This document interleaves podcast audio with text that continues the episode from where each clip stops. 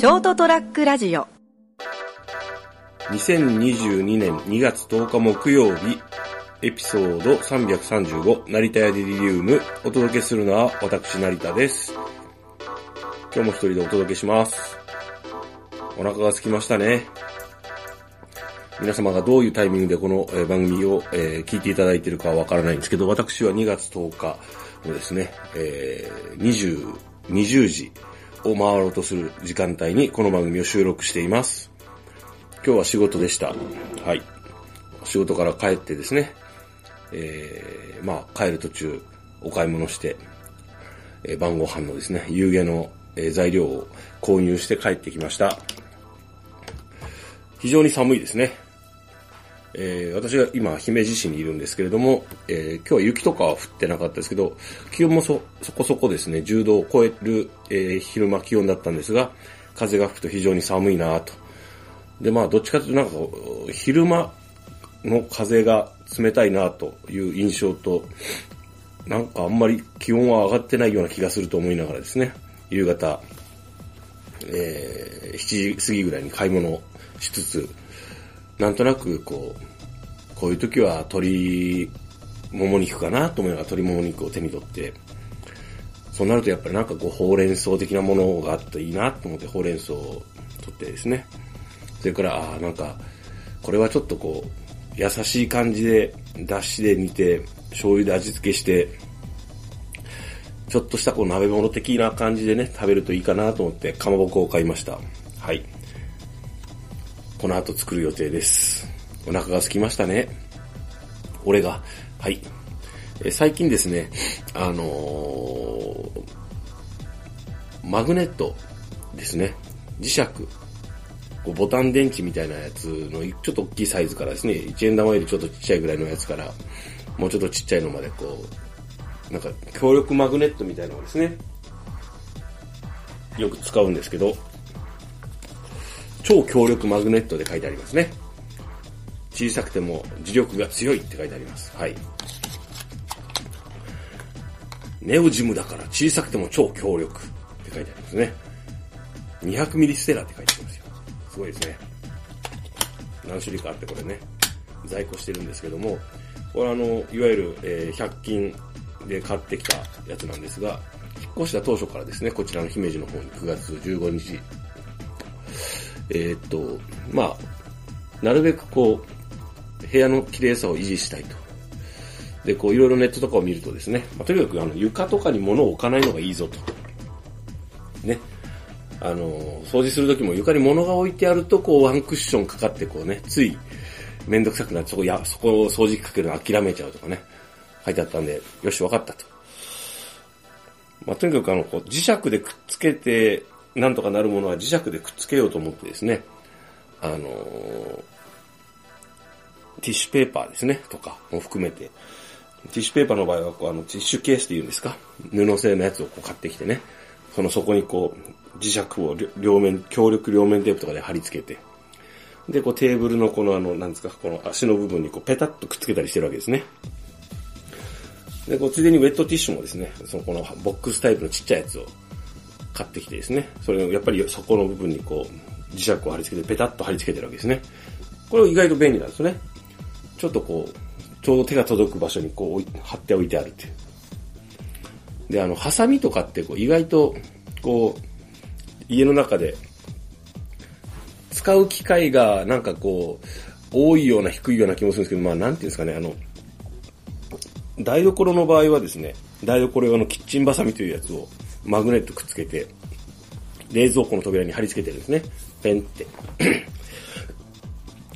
で、こうあの、こう、こっちのリビングというほどでもない、まあね、あの、普段過ごす部屋 にもハサミをこうなんかこう、手が届くところのこうなんか、いろいろ入ってる箱、なんかちっちゃい箱みたいなやつに入れと入れとくんですけど、これはこれでちょっとなんか、ちょっと使おうとするときにこう、ちょっと探すんですよね。で、なんかそれは無駄だなと思って、これにもですね、磁石くっつけてですね、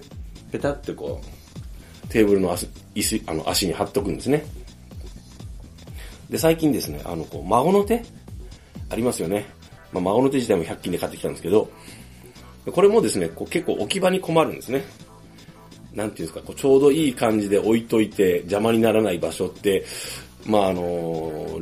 レオパレスの狭い部屋ですから、こうなんかちょうどこう、邪魔にならずに、でもすぐ手に取れるところ、あ、これにも磁石くっつけて貼っときゃいいじゃんと思ってですね、あの、最近貼ってみたんですけど、これ非常にですね、すぐ手が届く場所にあって、こう邪魔にならずにですね、あの、すぐ使えて快適だなということに気づきました。はい。あの、一時期やたらこう、あの、突っ張り棒ですか？あれが気に入ってですね、あの、部屋のあちこちに配置したりとか、あの台所のなんていうのはもう、それこそあの、こう、突っ張り棒を組み合わせてですね、いろんなものをこう置いたり、吊り下げたりして、えー、リビング、あの、台所をこう、構成させてるんですけども、まあ、突っ張り棒の次はこう、マグネットブームが来たなと思いながら、えー、思ってるだけですけど、はい。それだけです。すいません。で、最近、まあ本を読んでるという話を、えっと、この間したような気がするんですけど、よく覚えてないんですけど、最近あの、古本屋で買ってきたの、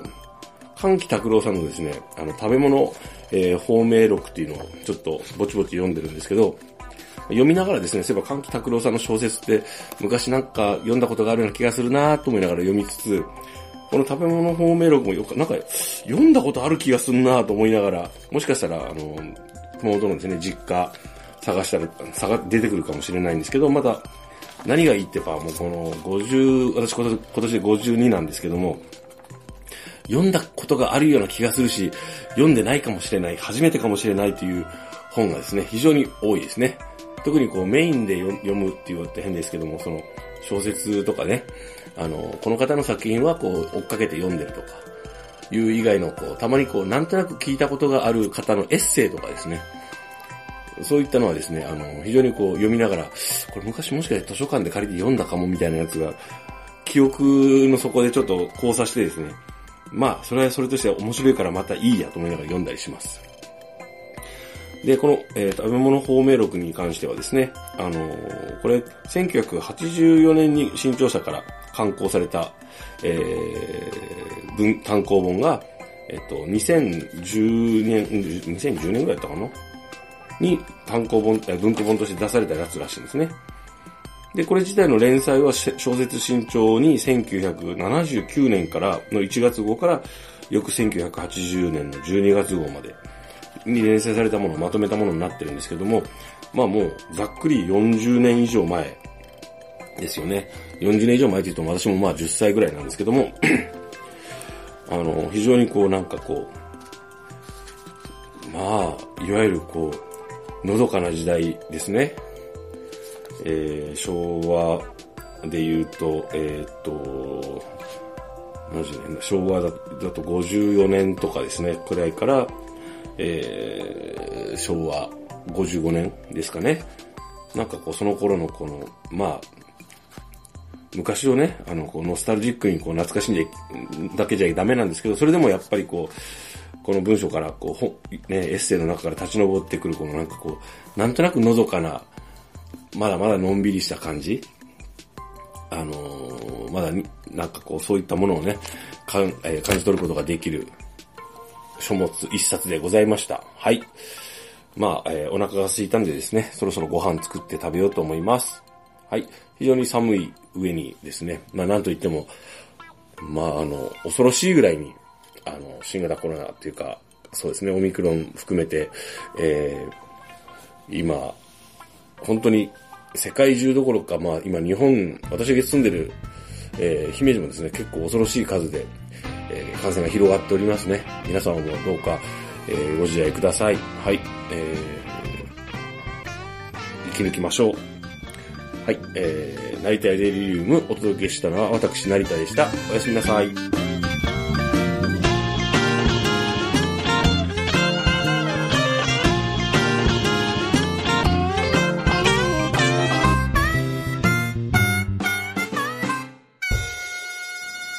st-radio.com